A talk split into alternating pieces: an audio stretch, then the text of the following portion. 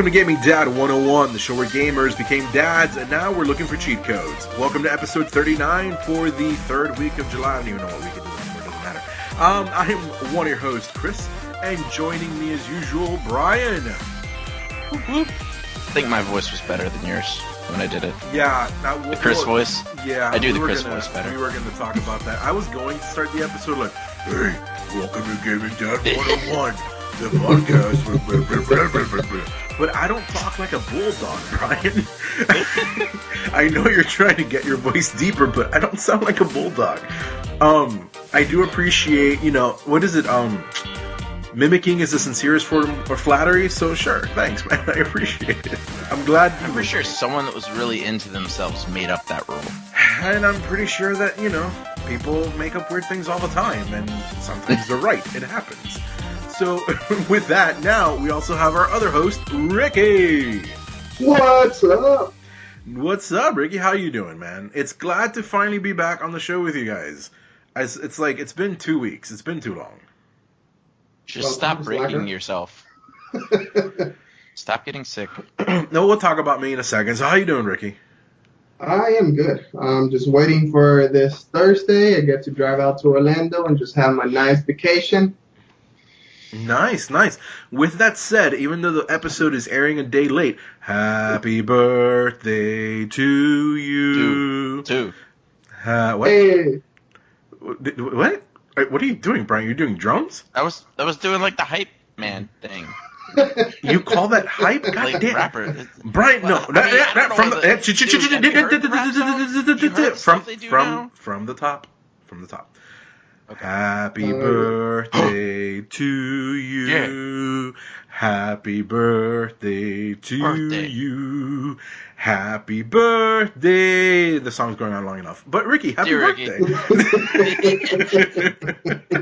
thank you guys. Thank you. so how old are you now, Ricky? I'll be turning, well, 52. yeah, well, no, I'm not sure. Remember, we're talking in the date the episode airs, so it was already your birthday. Exactly. So I have turned 29. All right, man. Congratulations. One more year till you, you know, your body starts to be weird on Look you. at that. Ricky's as old as I am. Well, sort of. Oh, and speaking Oh, of birthdays, it just I just remembered, Brian. I'm looking forward to your birthday. Did you see what you're getting for uh, for your birthday? No, I did not. What am I getting? I'm kind of scared. You're getting Jason Momoa in a fish suit. It's the uh, release Oh. date for Aquaman was just announced today. okay. Oh, I mean, December I'm 21st. worried. I don't know why they made Aquaman such a bro, but I love Jason Momoa, so I'll probably see it anyways. I mean, I'm sorry, but that's the only way I would have seen it with Jason Momoa. I don't think I would have seen it with anybody else. I don't think they could have pulled it off, to be honest with you. No, he's he, if you look at him, he looks like a pretty good Aquaman. He's not like the traditional like super blonde Aquaman, but he still looks like he could, you know, talk to a couple fish. Fair enough, fair enough. So, as I was saying, it's great to be back. Since I've been gone for two weeks, I enjoyed uh, my little vacation. It was a little bit rough. Had a little bit of a couple of issues with uh, the children, um, but aside from that, pretty good. It was good to be away. And then I came back and I hurt the living hell out of my back uh, to the point where I'm currently like laying on the floor with an ice pack on my back. So it's wonderful. Um, but aside from that, it's not bad, man. And I've missed you guys. I'm glad, you know, that we're finally recording again. Oh, we missed you too. I know I'm all sentimental today, but you know what, Brian? Are, are you gonna respond? No. No? Okay, well, I'm going to tell you anyway. Before we continue, remember that Gaming Dad 101 goes live each and every Wednesday on podcast services everywhere. Make sure to subscribe and rate us on all so that you get all the episodes directly to your phone uh, as they are posted. And, you know, again, the ratings really help us with more people, and more people means we can do cooler stuff. You know, we're getting close to launching a Patreon. We're going to be sharing that information with you guys shortly and by shortly I mean in the coming weeks, hopefully, so that we can get that started. So go ahead, get more people to listen to us, give us more ratings, let people share the episode, all of that good stuff. So now let's talk about games, gentlemen. It's been two weeks. I know you have to have been playing some things. because there's been really nothing else to do. The news have been kind of lax. We, we've had time to enjoy ourselves. Brian? Uh, I'm sorry. I, I thought I heard my kid wake up for a 2nd Mhm. Um, so I was playing Dishonored for a while, and then I stopped. I kind of fizzled out just because the Monster Hunter Summer Festival started up, and that's been pretty damn fun. There's a lot of new armor and things like that. Like seriously, Capcom still keeps kicking butt because they announced like the the new monster that's like a crossover from Final Fantasy, Behemoth Mhm. and uh, that's August 1st in the US is going to be released. So it's literally four new monsters since release, two new monster variants since release, a bunch of new content, constantly releasing new arm. Like they just they don't stop. I don't see them stopping for a while either. Not bad, not bad. You know though, let's see, Ricky, what have you been playing? What have I been playing? Let's see. I have been playing Monster Hunter, Monster Hunter, Monster Hunter, Monster Hunter, Monster Hunter. Yep. Oh, shut up. have, you, have you actually been playing? Yes. Ricky, go ahead. How many how many hours, Ricky? Tell him. You tell him. Uh, I bought the game on Thursday, and since Thursday, I already have 30 hours in the game, Not bad, not bad. and I'm I've got I'm still on level 70 five. on you, but you know, whatever. Uh, That's part of the story, though, bro. It'll pick up after you finish the story itself. Nah, I will say it. It's it's really honestly, it's a really good game. Um, the first time that I played it was when my nephew actually came in town. Um, he had it on his PlayStation. I played it. I literally just played the beginning intro and like the very first two missions. And to, on my defense, on the actually on the game's defense, I did not give it a chance. So I actually was like, eh, whatever. It's not. It, it really didn't call out to me the big, at least the very beginning of the game. But uh, over the week or on Thursday, I was actually looking on uh, on our famous uh, game store around here, and uh, and I saw that the the game price actually had went down to uh, 30 bucks from the normal $60 uh, price range. So I ended up picking up a copy, uh, installed it, started playing it, and now I'm here 30 hours later. See, I have pretty good taste. Now Chris just needs to get on the get on a roll. See what had happened about that. So here's here's Yeah. the truth. No, no, no, no. Here's here's the truth. so um originally the plan was going to be that as long as my back was better, we were going to stream over the weekend for um you know, two first timers joining Monster Hunter type of thing. So we figured it would be pretty cool to share in the group and it would be cool to share in our Twitch uh, channel since we really haven't been active on Twitch in a while and uh, I thought it'd be interesting to do so. But um, yeah, no, my back is terrible. As I mentioned, I'm I'm still laying on the ground right as we speak with an ice pack on my back and um, one of those weightlifting belts on as well to provide extra support just so that I am not crying right now. Like that's how much pain I'm in. So with that said, I got to play some games, but for the most part they were mobile games. So I got to play Alchemy 2, um, which I don't know if anybody has ever played it before. It's essentially Doodle God. It's a, it's the exact same thing as Doodle God. Um, it plays the exact same way. You have different elements that you mix together, and you discover new elements. And the the point of the game is to try to discover all living elements. Now, the elements elements is a loose a loose term, um, because for example, one of the elements is a bus. You know what I mean? When you The bus element. yeah. Because at one point you mix, I think it was I mixed metal and metal, and metal and metal give you the wheel somehow. And then when you mix the wheel with another wheel, it gives you a a bicycle. Then it, if you mix a bicycle with a bicycle, it gives you a car. A Car and a car gives you a bus. They're still called elements. I don't know why. According to this game, there's 700 of them, but okay. Um, it's not bad, though. If you're into this type of game, I would highly recommend just go play Doodle God. Uh, there's Doodle God uh, 1 and Doodle God 2. You can find it on your mobile store, and I believe There's even a version for PlayStation, and I think there may be a version for Xbox. I'm not sure. You may want to go check that out. But they're really fun. They're time killers. They're one of those things that I prefer it on my mobile because, you know, if I'm just bored standing there, or in my case, laying there, I can just very easily play it one handed, and, you know, it's a very simple game. Um, I've been playing po- uh, Pokemon Quest on my mobile phone now because they now have the, the uh, have the app for Android. I, am assuming they have it for Apple as well. So the sad thing is, no, I wasn't able to transfer over the data from my Switch. That may be because I might have done something wrong, so I still don't know if that's possible.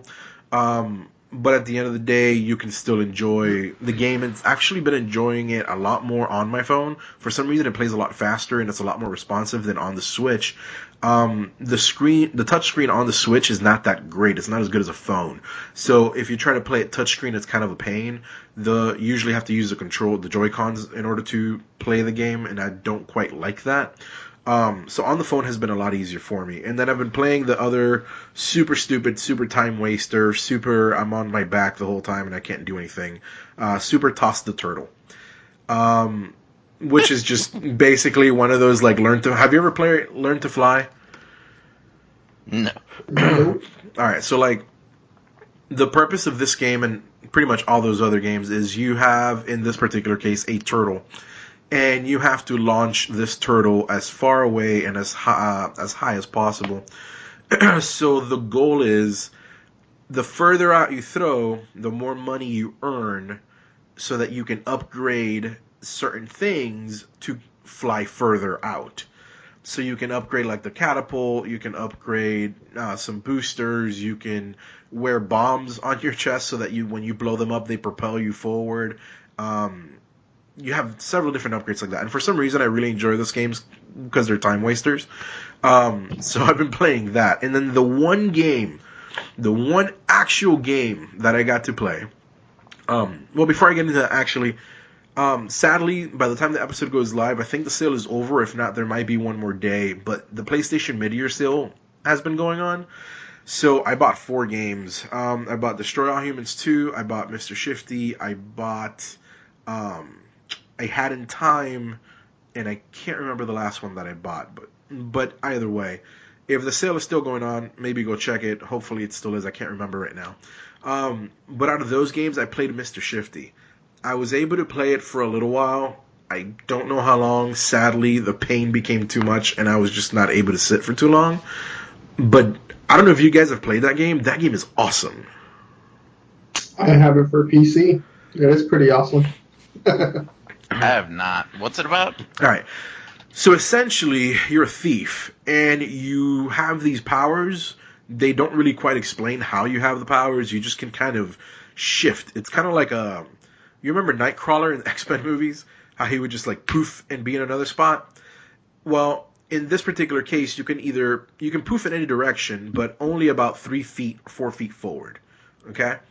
So you have about four or five of these jumps that you can do, and then they progressively charge as you lose them. Uh, and then you have a meter, which is a slowdown meter, where when you're fighting bad guys, it can slow down time to give you time to get away and shift out. Um, but essentially, it's a top down fighter, is what it boils down to. It's a top down brawler, where you're just going around and you're fighting people to try to get the now the writing is not that great, so don't don't go for it for the writing, but go for it for the the mechanics, the mechanics. and the gameplay. Yeah, th- those are amazing. But it's um, ultra ultra plutonium is what you're trying to steal. ultra plutonium. Ultra plutonium because it's, it's regular plutonium's not. It's not going to cut it, Brian. It's not going to. nope. So, um I don't know. Like I said, my time with that game is awesome. It's a very fast paced game. You have to be shifting in and out. It's you kind of have to figure out different puzzles to an extent because if you do certain things the wrong way, you will die. You will die by one hit. If you get punched once, you die. If you get shot once, you die. So the game is very unforgiving in that matter. And every time that you finish a chapter, it tells you how quickly you finished and how many deaths you had on that chapter. Um, I think the lowest The lowest death count I had was seven. The highest death count I've had so far was 65. Yeah. Sounds It pretty was- intense. It's it is. I guess to be fast paced too at the same time. So now you've played it too, Ricky. What did you think about it? No, to me, I loved it. Um, well, I had my PC working. It, it was, I played it several times. Um, that and I also got to play uh, something that was pretty similar to it, um, Nex Machina, which is basically somewhat of a top-down uh, platforming game as well, where you're basically trying to run through the map, um, shooting other things that are trying to shoot you. Uh, very fast-paced game. Um, so I, I recommend both those two games. Yeah, definitely go out and pick them up, especially if that sale is still going on. So, all right, guys, now that we uh, have moved out of that, uh, I did want to give an announcement about a game that that was announced recently coming to PlayStation 4. Um, Xbox players already have it, and they already know how good this game is. It's a survival game called Subnautica, um, which is actually Oh, yeah. finally, it is finally coming to the PS4 by the end of the year. The only problem is they still don't have a date, but the confirmation alone gets me excited. Because I don't know if, and have you seen this game, Brian? Have you like closely looked at it? Because it's gorgeous. Oh yeah, I've watched like let's plays of it. It's freaking awesome. it's gorgeous and terrifying, and I have no clue what the hell it really is about, other than you need to somehow survive. And uh, one of our friends uh, over at um, uh, one of our friends over at the uh, Pixel, uh, not Pixel, uh, that Pixel Life, Josh, um, was playing this game, and he has like this huge fear of underwater creatures. But apparently, the game was so good that he kept playing it no matter how scared he got. And it was just one of those games that, like, I don't know if it's because of the way he hyped it, or I don't know if because of what everything else that I've seen. But I need to play this game. So the fact that it's coming to PS4 has me really excited. So Yeah, I was I was actually looking at this game because I, I want to say it's also available for PC. So I was actually believe looking so. at it for my actual PC. Um, I think I can't remember the actual uh, story behind it, but it's somehow they're basically stranded in a planet where it's basically water, and now they have to uh, basically create a new civilization underwater. nice. Okay. So you're just like a space explorer or something? So yeah, something along those lines to where basically your ship gets stranded underneath uh, water, and now you're basically trying to expand your habitat within your spaceship and make it into basically your own town underwater. I'm not sure if I'm actually giving the correct contents for the game, but overall it does look beautiful. Um, It's like a it's like a if you were to take Minecraft and make it more about exploring a yeah, uh, ocean. It's pretty much what happens with it. And you Yeah, but definitely not things like blocky. that. that's for sure. Oh, definitely not. It's No, yeah. very good looking, and it, but it's still pretty terrifying because there's like some monsters that are. Nice. So all right, I guys. watched it, and one the one dude was like, "How is this possible?" the guy that I was watching. Oh man, so I'm looking forward to it. Hopefully, it's it's really good. It's, I, it's got an awesome reviews. If you're an Xbox player, go check it out. Tell me all about it, or don't. Actually, tell me whether you liked it or not. That's what I want to hear, um, because I really want to get it. So with that, let's go ahead and move on to the news, everybody. So on the ticket for today, the first thing that we're seeing is the Nintendo theme park is finally anticipated to arrive on 2020 uh, in time for the 2020 Summer Olympic Games in Tokyo at Universal Studios Japan. But what is most interesting that has been announced, it seems that due to concerns about what the park would be like and how sales would progress during one of the shareholders meetings, information was given out that the park is actually going to be very, very much so interactive, and one of those where it seems they're going to look for ways and uh, try to antici- trying to entice people to bring their devices with them and to bring their games, uh, like offering kind of like DLC, perhaps similar to anybody who's ever been to that gaming store where they make you stop in and um, during their midnight releases and they have like DLC content for special events and things of that nature. There's been talk about things like that. There's been talk about other stuff. It sounds very exciting. What do you guys think? What about you, Ricky? What, how do you think that? Is it a good idea? Is it a bad idea? Are you looking forward to it? Um, I mean, looking forward to it in Japan. I don't think I'll be traveling over there anytime soon, but uh, well, it does it does go to show too. And the other thing that I did forget to mention, and we've talked about in the past uh, briefly. Um, I can't remember if it was a rumor or not at the time, but it's finally been confirmed. Even though this is opening in Tokyo, it is coming to Universal Studio locations, uh, both in Florida and in California. So they are going to be coming to the states. That's cool. Now, uh, when it comes, see, and, and, to be honest, I was actually thinking about it about this like a very long time ago. Thinking it's like, why doesn't Nintendo make their own theme park? Um, especially if they can make it uh, very creative with the actual video games that they have, very interactive. Uh, for example, you know, let's use uh, Mario Odyssey. Do something to where um, Oh, perfect example. Uh, right now they have cereal boxes. I have one in my uh, in my pantry, where you basically go once you finish a level, you go to uh, the Amiibo, Mass Doctor Amiibo, whatever it's called, that you actually get to go. Yeah. And you scan your your little Amiibo box that you get from the cereal, and you get special surprises. Um, something similar around those things where you can basically, like you said, go to a specific store um, or a specific stop within the actual theme park where you can get extra prizes and things like that exclusive to those uh, to those theme park. And then of course make it to where you can rotate you know different events. Um, you can have special sales and things like that within your theme your theme park. Um, that way you can actually attract more people not to only just have an actual theme park but on ways to actually uh, extend your sales and things like that um, because I know right now that there's a a Nintendo store up in uh, is it New York, in uh, Town Square. Yeah, there's one in Town Square. So, yeah, so something basically something like that, but now closer to us over here. You know, Orlando, hello, hey. I mean, I wouldn't mind going because I really, I've, I've honestly really thought about going up to New York at least when I go visit family to make it a priority to actually make it to that store, you know, just to be able to see it and just have that experience of me walking in the store. But if we can build one of those in the U.S., hey, I'm down. At least not in the U.S. since we have one, but in Orlando, hey, I'm down. Okay. What about you, Brian? Do you think do you think it's a good idea? But I'm also going to ask you this: How would you make it interactive?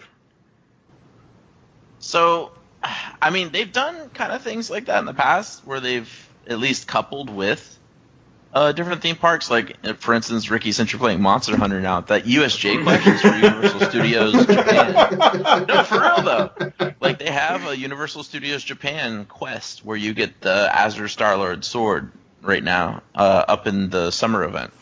So they do minor things like that, but to make a theme park and actually commit a lot of product to it, that would be pretty smart. And I think for like interactivity, you know, maybe set up VR stations for one, or, have like you know 4D rides and things like that.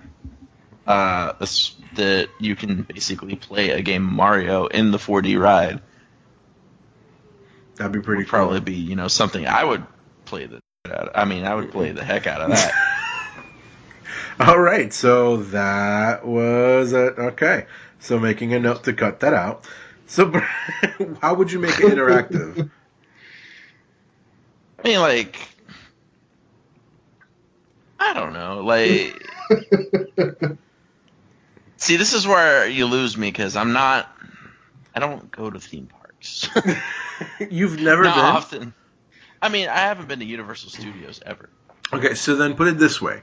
What could Mr. Nintendo, and yes, I'm calling him Mr. Nintendo, what could Mr. Nintendo say to you that would make you go, oh man, all right, we're going, we're going. That's it. Pack up the kids, let's go. Um, I think having like 4D playable games, like I was talking about. You know how they have the 4D rides where like there's an animal that walks behind you, it breathes on you, and you've got like the big screens and VR setups. Mm-hmm. I think having like a playable game of Mario in 4D where like you hear the sounds and like you feel the ocean if you're like near the beach or things like that, like breezing breezes and things like that. That would be pretty cool. That'd and be pretty sweet. For some reason, I keep imagining that. do it. Oh. I'm like, kind of imagining that tied to the Switch. Can you imagine that too? Like if you could take the Switch on there and it like interacted with the ride. The like you brought your Switch Ooh, the Joy Cons or the Switch, Yeah. or, or the the whole thing, man. That okay. A See- VR a VR Pokemon Go game. Basically, you have the mobile Pokemon ball that you can use to actually play and try to catch uh, Pokemons. Why not bring that into a ride and basically put a helmet on and make you feel like you're an actual Pokemon trainer in the world trying to catch, you know, actual Pokemons. There you go, Mr. Just Nintendo. love We have fact that ideas you for call you. them Pokemons. I'm sorry. It's just can't he can't help it. It's the, the it's the Latin blood in him. It's it's what it is. I just thought it was funny. That's All all. all that all that you know spice has to go somewhere, and the essence. Play. Holy hell! Oh my god, that was Jesus Christ. So we're sorry so if that popped anybody's speakers. I will try to lower the volume on that in editing. It's going to be an edit heavy episode. So, with that said, Mr. Arriba, the next story is all yours. All right. So the basically the next story uh, I found it uh, in a Forbes article, and basically it talks about I'm not sure if many people in the gaming community have actually heard of um blockchain. Brian, have you ever heard of that before? Or are you, uh, I had no clue. When I read the article, I had to look it up. Yeah, no, I've never heard of it. So basically, this is a platform that was technically developed for cryptocurrency, you know, and those type of uh, currencies. You know, your your light, you know, your Bitlight, your all those different Bitcoin and all types. stuff, Yeah, exactly. So apparently, um, what's going on is they're trying to bring that technology over to to the video game industry. So, for my understanding on how the platform basically works, is you'll be able to actually uh, own um, in-game assets. So, for example, just like uh, with bitcoins and things like that, you can buy, you can trade, you can sell. When it comes into the gaming aspect, you can basically, let's say, you find a sword on a on a retro game or something and you're using that sword throughout the game. You get tired of using the sword, you've outgrown the sword, and you basically decided that you just want to trade the sword to somebody else. So instead of somebody going and actually purchasing a sword, you can actually you own the rights to it and you can transfer that sword over. Now, the way that it's basically being able to work with video games nowadays and the way that developers can technically use this uh, platform is basically they can say, okay, I'm going to make a specific in-game item and I can either do I can either do it as there's an X amount of the specific item that we're going to have within the game. So you can kind of make it as a, a rarity um, thing to it. Uh, we can allow you to trade the specific items to this specific games. So you can actually, for example, you can probably get a, a sword from uh, God of War and you say you want to have that and play it over in um, Minecraft. You can technically trade that item into a different game and actually continue using that specific in-game item. Now, let's say that, for example, uh, again, going back to a retro game or, or even modern games, basically, that nobody's playing because it's now been several years and then the actual servers to the games are basically now shut down and you have no access to any of those contents that you basically spent money on. Those contents basically are going to have a monetary value where you can technically melt those items down or those are the key terms that they're using you can technically grab that item melt it down and you can basically redeem the value of those specific items that you currently had on a game that you're no longer going to be able to play so with that said um, some of the engines that are currently buying into it. You have the Unity ag- uh, agent, you have the Unreal 4 engine, Godot engine, and the Lumberyard engine. So you have a lot of potential games, and there's currently some games that you can actually uh, do this as of today. Okay, so a couple questions because here's I wanted to end that by saying simple, right? But it's everything but. Um, that's why I, I wanted you to take this story on hold because to be honest with you, I'm I'm a little confused, and I guess part of that confusion is what you're transferring over. Is it purely um how do I and the word just escaped me.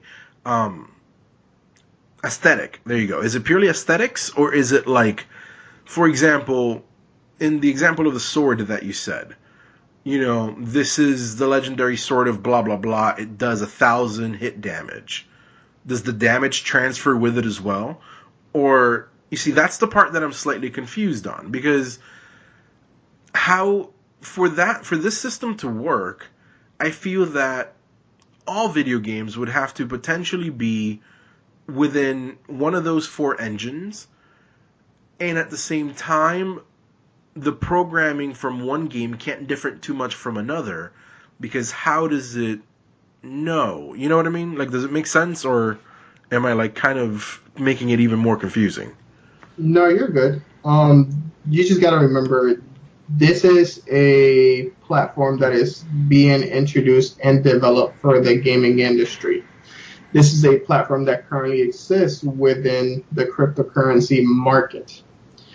Those are basically examples that they're presenting to the different game companies um, to try to bring them on board. So it's, so Because- strictly for game developers. It's not for everyday you and me.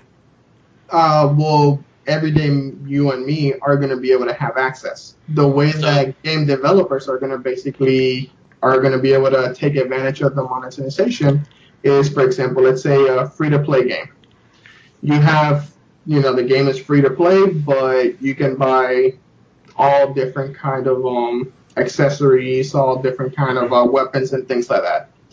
All of that stuff can either be um, quantitized to where they say, hey, we're only going to have X amount of quantity come out year one, and throughout the months we're going to give you X amount of uh, of those specific items. Um, once you purchase it, those items are technically going to belong to you, and you can technically either trade that item or sell that item. So, in other words, any kind of money that you're spending to a certain extent, you can gain some of your money back from the actual game. Hmm. So here's my thought. This is what it sounds like to me. Has either of you ever watched Sword Art Online? No. No. So, So, it's like this thing you've never this is what- watched, this is and what it's it- what it exactly like like. that. This is what it sounds like to me. So in Sword Art Online, without spoiling anything, at the end of the first season, like the information of the game that they're playing gets released out into the internet. And basically it's like a developer kit where people could base their games off of the game that they were trapped in, you know, with, hopefully without trapping people. Uh, again. but anyways, like it sounds to me like almost universalizing the item systems that they're talking about or the costumes and things like that to where like say I'm playing Assassin's Creed Odyssey and I buy something off of the market that this uh, system is attached to like say I buy you know a specific outfit for an Indonesian assassin there you go now they have another game where that same item is available, that transfers over to that second game, maybe with like a fee or something like that. Is is that kind of what I'm understanding, Ricky? See, this is the way. Before Ricky goes in, just so I could explain the, the what I think I got from his earlier explanation to the explanation. Um, the way that I'm seeing it is that this sounds like a benefit for indie developers, and it sounds like a benefit for modders, and it sounds like a benefit for people who are looking to get started in video games. Because it kind of sounds like what you're saying is there's this market that has always existed. And for example, um, I can't remember the name of a MOBA of the MOBA, but there was this MOBA that just recently got shut down. Um, it was on PlayStation. RuneScape. Paragon. Nope, Paragon. Paragon. Oh, okay. so Paragon got shut down, and if you remember, we covered the story. They released, I think it was 1.5 million dollars or uh, worth of materials into the Unreal Engine store. Okay, so if I'm understanding correctly, what this means is that everybody that has access to everybody's going to be able to have access to anything on the Unreal store. Everybody's going to be able to have access to anything in the Unity store. And you can use those props in whatever game you're designing or whatever you are designing because when you purchase them, you're basically licensing them for your personal private ownership and use so that they you can then turn around and say, okay, I found the axe from God of War. I think that axe would be really cool in this video game I'm making about Norse mythology. I'm gonna buy that and I'm gonna put it in this other game. That's the way that it sounds like to me. But because again, it's one of those where I'm wrapping my head around the other possibility where you tell me, for example, the costume in Assassin's Creed is now going to somehow work in Star Wars. You know what I mean? They're programmed differently. So I'm thinking if you're buying the asset, you can buy the asset, but then you can put it in whatever material you want and spec it so that it fits whatever you want it to do.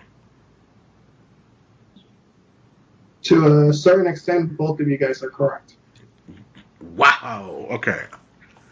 So yes. So this pro- this platform actually has the capability to be something great, or it basically has the capability of basically just destroying everything. with great power comes great responsibility. Exactly. Because this is now, again, this is not a platform that is 100% developed for video games. Right now, what this article basically talks about is how this program works and how it can potentially be used currently with video games. Now, some of the other examples that they're also using that can potentially either hurt or gain um, things within the video game industry is, for example, right now video games are what sixty bucks, Yeah. and you're not and you're not technically you know it's an upfront fee. You're not really not every single game are, are good, so you don't know if you're really if you're spending your sixty dollars, you don't know if the value of the that you're spending is actually going to be worth the actual video game. Some of the other examples that they're using is basically that instead of you paying the upfront sixty bucks, is you're paying a fee for however many hours you're technically playing the game as well. So there's ways on how you can technically use this system. Um, that's why technically the way that Brian explained it, it's uh, partially correct, and the way that you explain it is also partially correct. Jeez. You see, I fear that because it just sounds so much more complicated and we're already having an issue with loot boxes and things of that nature. Do we really need more microtransactions or do we really need the possibility of more microtransactions? Part of the reason why I'm a console gamer is because I just want to plug things in and go. You know what I mean? I don't want to sit there and mod and do this and that all the time. And mods are fun and, and they have their place. But realistically, I, like I said, I just want to plug in and go. And this just sounds like it would make things so much more complicated. But at the same time, it, like you said, it could make things really cool. I don't know, man. I'm not convinced. Like I said, this is just something that is up to discussion. Um, many people can see it different ways. Uh, again, there's a lot of potential to this platform, and there's a lot of negativity towards this platform. We'll see what happens in the future. Are you excited? What do, what do you think? I'm still up in the fence, uh, to be honest, just because I don't know. I mean, I do, yes, I do play video games, but I'm not the type of player that actually spends that much money in um in in game, you know, uh, items. Yeah. Uh, being it can be, you know, shark cards for uh, GTA. or GTA, you know, it could be uh, virtual currency for NBA. You know, like, I'm not really a microtransaction kind of person. So to me, technically, I have no benefit um, within those descriptions that they're currently talking for this. Okay. What about you, Brian? Uh, I mean, a lot of these things it really depends on execution. Because like you get a game like Grand Theft Auto Five where the microtransaction and things like that's done very well. Same with Fortnite. Or you get a game like Star Wars Battlefront 2 where the microtransactions break the game. You know, like if we're talking about it being community wide, again, Ricky's pretty right. It makes it even riskier to do something like this. So I don't I don't really know how I feel. I'm kind of iffy. If it's if it makes it easier for you to get into games faster, like say have stuff to start a game with, then that's good. But oh, and my son's awake. So there's that. Damn. So yeah. Um I don't know, I'm iffy as to how things work out. Okay. we'll see. That's that's where I stand. We'll see. All right, fair enough. So, with that said, let's go ahead and move on to a little bit happier news or news that may interest certain people out there. Um, so, as we know, the Switch has been unfortunately pretty inconvenient in terms of you know plugging in headsets and things of that nature. Now there's a new device called the Genki, which plugs right into the USB-C port that lets you use your wireless headsets so that you can stream your game not only to one headset, but apparently it does it to two. So it's one of those where you can actually uh, share it with whoever's next to you if you want to do multiplayer and that sort of things of that nature. The cool thing is it doesn't just work with it in handheld mode. It also plugs in. It's just a regular USB, so it can even plug into the actual dock, so you can use it that way, and you can use wireless headsets at home as well. Now, the one thing that I, I didn't read, I don't know if uh, you guys maybe have seen it or heard about it, is whether it would actually do a headset with a microphone, whether it would actually transmit as well. Um, but it sounds like a very simple solution to what Nintendo previously very much complicated. What do you guys think, Brian? I don't know why they didn't just put Bluetooth in the Switch. Would it really have made it that much bigger or more expensive? But having, but you know, having this, you know, is a good good option for people who have wireless headsets. I will say that's that's a good thing. It's just that you know, like for one, the thing's expensive. It's like forty bucks for this little like two inch cube you plug into your Switch. Yeah, but I mean, look at what it lets you do. And I mean, you were talking about why didn't it come with Bluetooth already installed? I mean, if this little thing is about 40 bucks, maybe that's why. Maybe they were trying to spare you the extra 40 bucks. I, suppose, but it's still I like. I'm, I mean, I'm not personally getting it because I don't really care. Uh, like I have my headset and it's wired. I like wired anyways better than wireless, but you know, for those of you who have wireless headsets, I guess it's a good option for you guys. Fair enough. What about you, Ricky? Are you going to be picking it up? Me personally, no. I mean, I'll be straight to the point. No, I won't be getting it. Um, just like Brian said, I I barely play the game anyways with headsets. Um, as basically I'm not being put in those type of situations where I need to have a headset to be able to play the game. So, in the times that I do get to play it, that I do need a headset, I'm not. That's very far few. So to me, this is not a device. I mean, it's a cool concept. You know, it gives you an options basically to be able to um, to now use your wireless headsets, and especially where it's good if you're doing some type of couch co-op, um, and you're able to plug up to basically two different headsets and play together and actually listen to each other. That would be great, but since wire connections don't really let you do that unless you buy additional adapters, which they are available. Um, but besides that, I mean, overall, it's a cool concept. I won't be getting it. Fair enough. I mean, we do a show called Gaming Dad 101.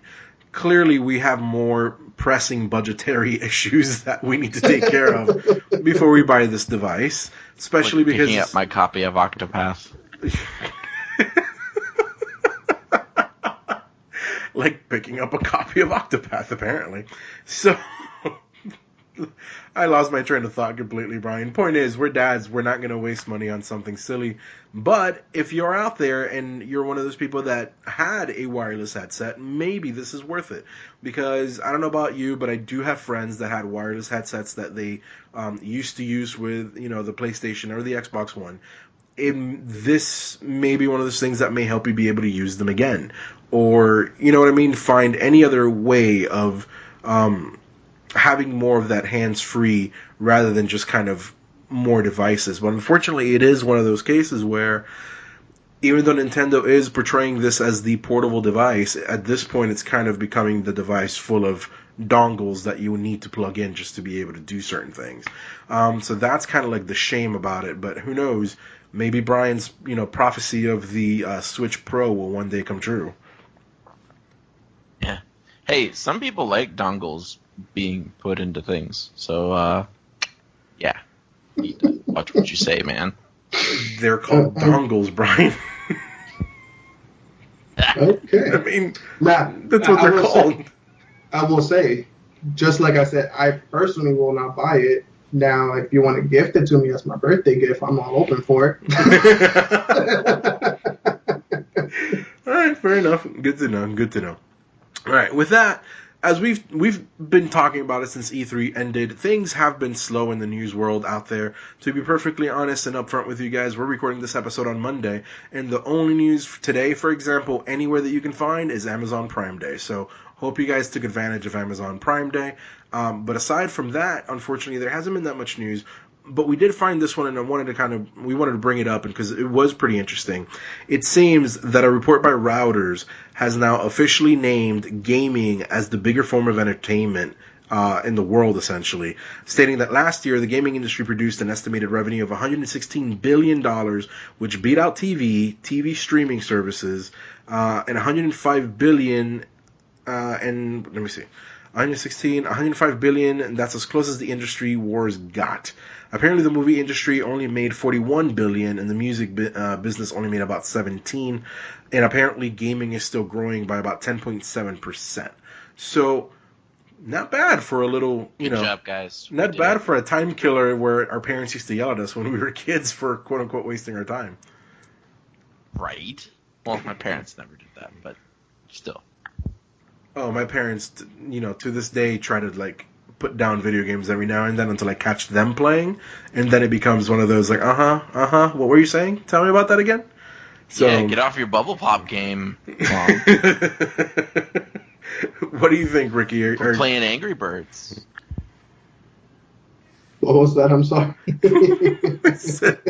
Mr. Angry Bird over there. With, now, uh, um, with the entertainer business being with the video games yeah. beating out everything else. What do you, what do you think? Does was, that make you feel proud? Uh, I was I was just joking with all that, but yeah, no. Uh, heck yeah, it makes me proud. It gives me uh something where I can definitely say, see, I have not been wasting my time. Video games are making money, so see, let me be a programmer, dad. nah, but I will say, um, when it comes to video gaming, do you this is and this is going to be a fun little tidbit. Do you know which uh, type of gaming? Uh, uh, how can I explain this? Okay, so do you know out of uh, microtransactions and all that stuff, do you know which systems are the ones that generate the most money? Hmm. I mobile. would say mobile. Yeah, definitely mobile. Um, and just because I feel like they would count this in their online casinos, even though I don't think it should be counted. Okay, pretty good. Um, you basically have uh, the mobile industry makes uh, $59 billion uh, out of this, and then you have PC games um, actually create $33 billion, and then the rest is divided by the remaining um, consoles. Hmm. I believe that. That makes perfect yeah. sense. Sounds most, about right. Most of esports comes from PC gaming. But yeah, I actually read that today, so I thought it was pretty cool, and then it tied in pretty good to this article as well. So. Yeah. So there you go, you guys. We've accomplished something. We're better than TV and all other media. All right, high fives. Pat yourselves on the back. Yeah. But for all those idiots that wanted to be movie stars in high school, y'all should have became game developers or pro gamers. Yeah, drama queens. Stupid. Wow. Seriously though, if if that was you, we're we're just kidding.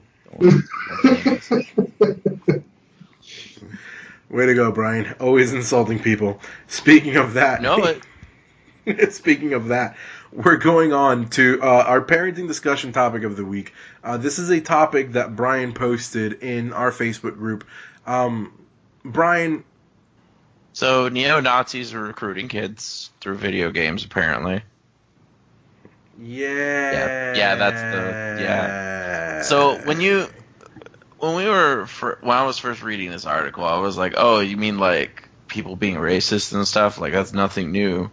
And then no, like there's a video in the article where a neo-Nazi is on Fortnite over comms, like spitting rhetoric all over the place. Now, of course, everybody that's on comms is like laughing their butts off because they think it's a joke, but this dude's like clearly dead serious and it's it's pretty terrifying. like being a parent it's pretty terrifying thinking that my kids are going to play video games one day and that there's going to be people trying to turn them to the alt-right movement or th- you know whatever's worth antifa uh you know martha stewart i don't know Martha Stewart. Okay then.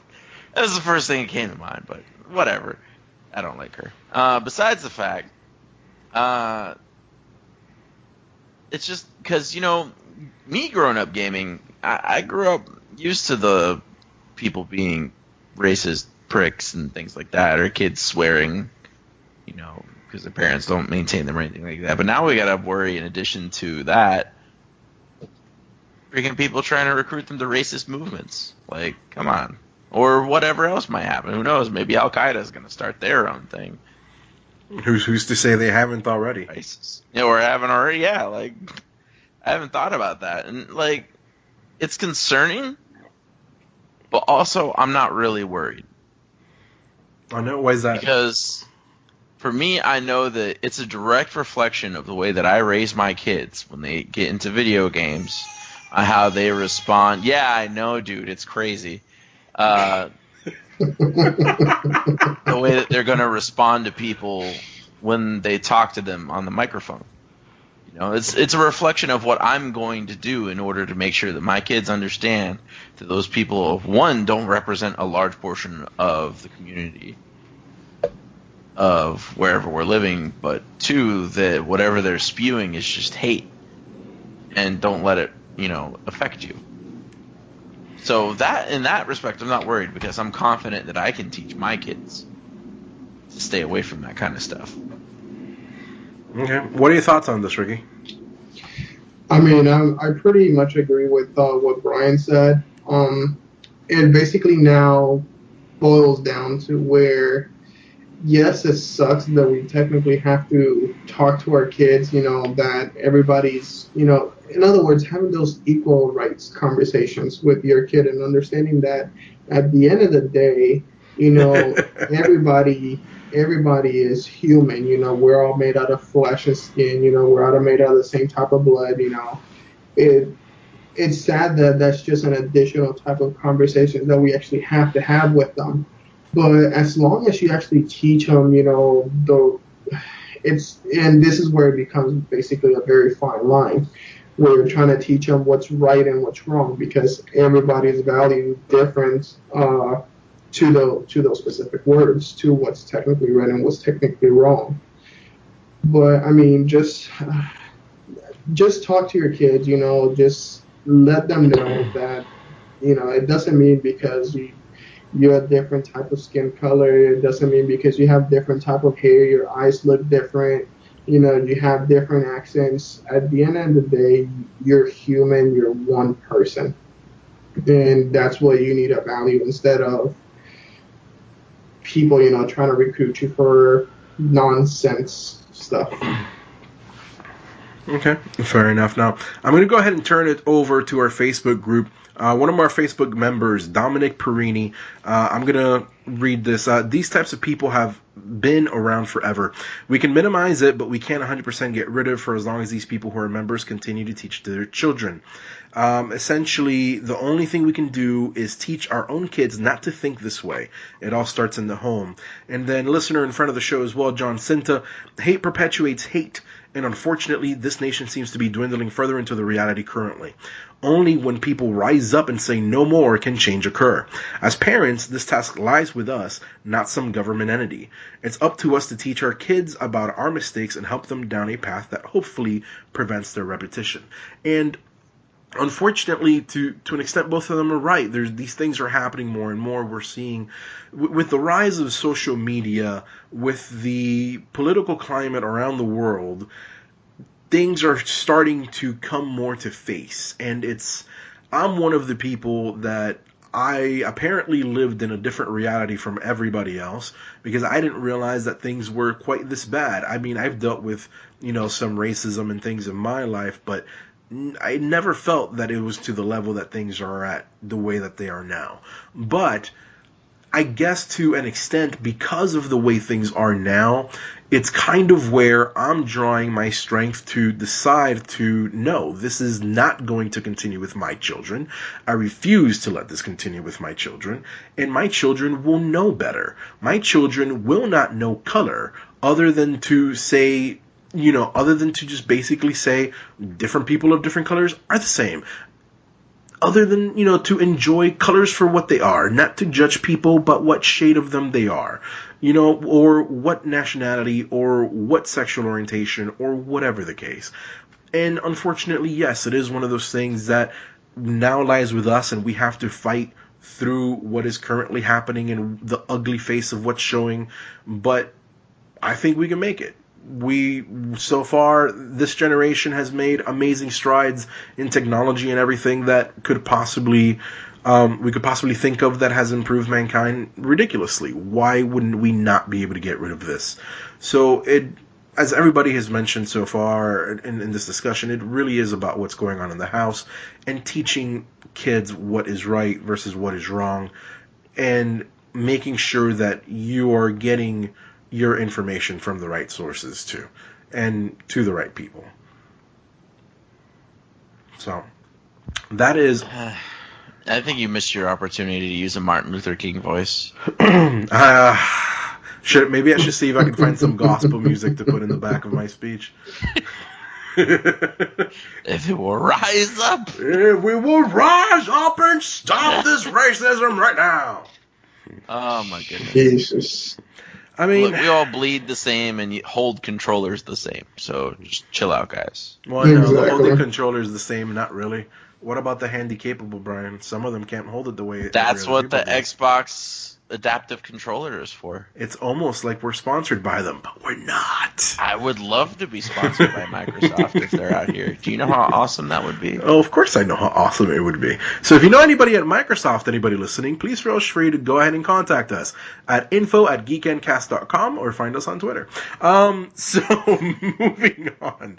Our parenting cheat code of the week this week comes from another friend of the show and listener, and I'm going to say his name because Brian's afraid to. James Kindlesberger. so go ahead, Brian, take Just it didn't want to mess up his last name. well, be you know. brave. He's a very nice gentleman. He would have forgiven you. I mean, I know he is, but still. Anyways, uh, his His cheat Oh code my is pain in the bath because I knew you yeah, just blanked. thank you. I would just yeah, I just blanked out. So pain in the bath was his cheat code, and um, it, it starts off with if you're a parent, giving your kids a bath tends to be, at least from my experience and from what I know from Ricky. Well, not Ricky because he doesn't give his kids baths. His wife does. And Chris's experience. In my uh, experience, I don't bathe my children. Uh, I basically wash alligators that are wrestling each other and, and everything there you else. go. And and I'm more or less the same. So it's it's a pretty stressful. It's it can be a fun time for your kids, but it can also be pretty stressful. So he had some solutions based on like how his child. I don't remember if he has a daughter or son. I apologize, man. I'll look later. He he But, has uh, he has a daughter. There we and, go. And, his son is the one that's coming. that's Honestly, right. it's either this week or next week. I'm going to take. I'm going to think it's next week. So that's where I've had it scheduled on the 40th week. I'm probably going to check with him again. I already have the son's name. I'm just not going to say it in the air till the week of because I want to keep that on the down low because I don't know. He, I think he said it's okay to read, but just in case, I'm going to double check. But anyways, it's pretty awesome that one we are actually growing with our listeners, that their families are growing with the program too. I know, isn't that But awesome? also that's that's pretty cool. I had to make a note of that. But anyways, his daughter has had some trouble with getting soap in her eyes and things like that in the bath, which I mean, who doesn't have that problem every once in a while? So he actually went to uh, his hardware store and bought some supplies to actually modify his shower so that it has like a little uh, a little shower head for her that she can like hold and spray or that you can use yourself. Uh, he said the kit costs like around what was it like twenty bucks, twenty bucks or something like that. But the point is, is that there's a lot of different tricks that every parent uses to make bath time as easy as possible, and it's a good opportunity to share some of those cumulatively so that we all become better as a whole parents. So, I mean, on my end, like for one, Nolan, my oldest, for the life of him, cannot get any water in his eyes whatsoever. Like he can't he can't let the water touch his eyes. He starts freaking out, and I mean like full on like thinks he's gonna die. Like he's really t- for some reason he's really scared of getting water in his eyes. He starts crying and everything. Yeah, like I, and I don't know where this stems from because he's fine in the pool. He doesn't care if water gets his eyes in the swimming pool. yeah, but So anyway. shower water has soap and it gets it clean, and that's the problem. Well, it's even if it's just clean water touches his eyes. No, that's my point. He doesn't want to be clean, Brian. He Oh, wants to yeah. be dirty. And he wants to be dirty. He wants to be a stinky, dirty. Yeah, well, yeah, I believe that. That's what So boys what are. we do- Boy- boys are just want to be stinky and dirty the whole time. I can I mean, say that I'm a really- boy. I mean, I don't speak for yourself. I, exactly. but uh, so what we do is that we actually found at Target. I think it was at Target. Um, they have these pictures for kids baths, and this water pitcher is actually made of uh, rubber, so it's flexible. So you can actually take the pitcher and press it to your kid's forehead, and lean their head back, and the water will just run over their hair and stay out of their eyes. And you know, another thing that we found that actually helps him out a lot is we let him work the shampoo into his hair, and we let him scrub. scrub oh, uppies are cool. Yeah, Killian has some things to say about this too, nice. so I'm bringing him in on this conversation. But um, is it uppies are cool? Is that what you're saying? yeah. So he, he's in my lap. So yeah, another thing that we do is we let him scrub himself, and we let him put his his shampoo in his hair, and that tends to help him because then he it builds him confidence of like, oh yeah, I can do it on my own. And he doesn't really worry so much at that point because it's fun at this point when he's doing it. Mama's not here. Uh, and Killian, Killian's a champ though. He doesn't have any problems in the bath at all. He actually like tries to swim in the bath water. It's kind of funny. That's pretty cool. So, Ricky, what what is your experience with the baths? Because before we get into mine, because I feel yours is going to be shorter. no, actually, my only issue with the bath is actually trying to take them out. Um, believe it or Are you not, they actually yes, they actually love bath time, especially when I well. When when I take my daughter a bath, because mainly I take the my oldest a bath, and I let her basically do everything. I try to teach her independence. You know, soap your own self, water your own self. All I'm really there is just to make sure that I'm helping you with your upper back with the areas that you cannot reach and just to make sure that she's cleaning all the right areas as well. Make sure you don't drown Oh. too. Ah, well, she's she's pretty tall. I'm not I'm not really afraid of that. At least, at least with the oldest one. I'm, I'll be more scared with the youngest one. She's a little bit more wild than my oldest, but hey, that's a whole different story for another Chico. code. but um, but yeah, no. It, honestly, my girls love the water. They love taking a, bath, especially when my wife puts both of them together. She actually felt pretty brave to actually put both of them on the on the tub together, and the baby, she was just completely having a blast in the water. So unfortunately, I don't have any tips because I personally, and me personally, my wife have not came across an issue with bath times with our girls. Man, you lucky SOB. I fight with mine to get in. I fight with the oldest to get out. And I sometimes fight with the youngest to get out. But the youngest one is a little bit easier to get out. But essentially, I have two bath, well, three bathroom routines. I have bathroom routine number one, which is for the oldest. Just the oldest when he's going to take a shower. That, nine times out of ten, consists of get in the shower, wash your hair, dry this, shampoo that, get out now. that's it. And that's basically because the, the problem is is that and this is I'm talking more about like this is a school night. You know what I mean? Like during the summer, doesn't matter, whatever. Play in the shower. That's scenario number three. But when we're talking school night, like you have to be on top of him because unfortunately he gets very very much distracted very easily. So if you're not there to like, hey, take a shower, he he will literally stay hours. First of all, he fought you and screamed because he didn't want to take a shower. He finally gets in the shower and then he doesn't want to get out.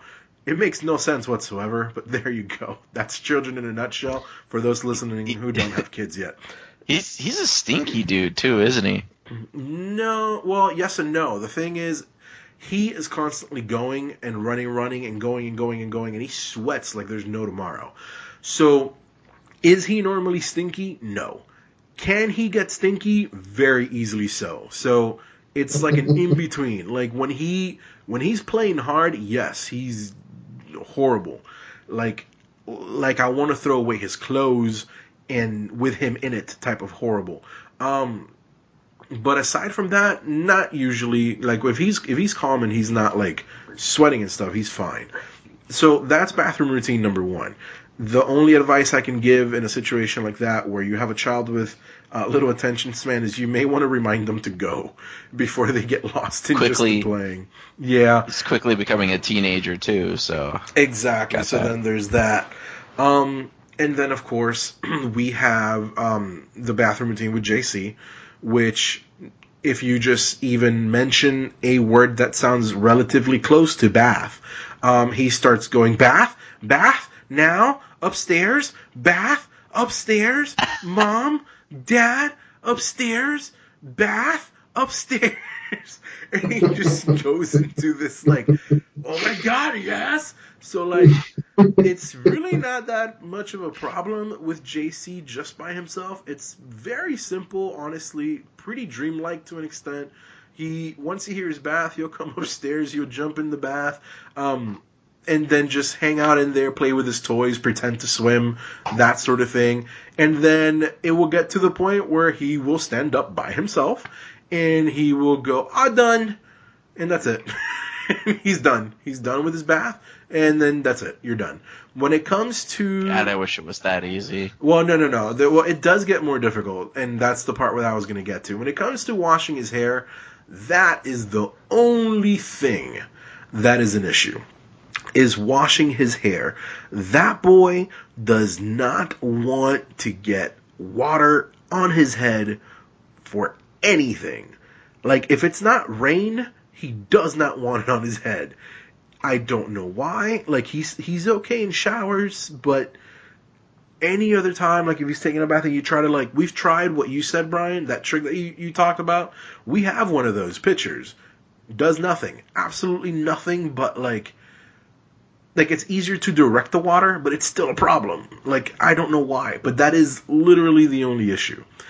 And then we have scenario number three. And scenario number three is usually on a weekend or on during the summer or something where the boys decide, you know, we're gonna take a shower together or whatever, we're gonna take a bath together, and they're both just there playing with their toys and playing with bubbles and playing with this and playing with that. And then at that point, it's really not a problem. They're taking a bath, they're taking their baths, they're taking their showers, they're taking whatever, and they're just having fun, and nobody really cares or has a timetable. So, not really much of an issue. So, luckily, I don't have that problem. I'm, I mean, the really the only problem we've ever had was how much time AJ can take because he gets distracted if you let him. And basically JC getting his hair wet. Those are the only issues I've ever had with uh, bathing. Luckily,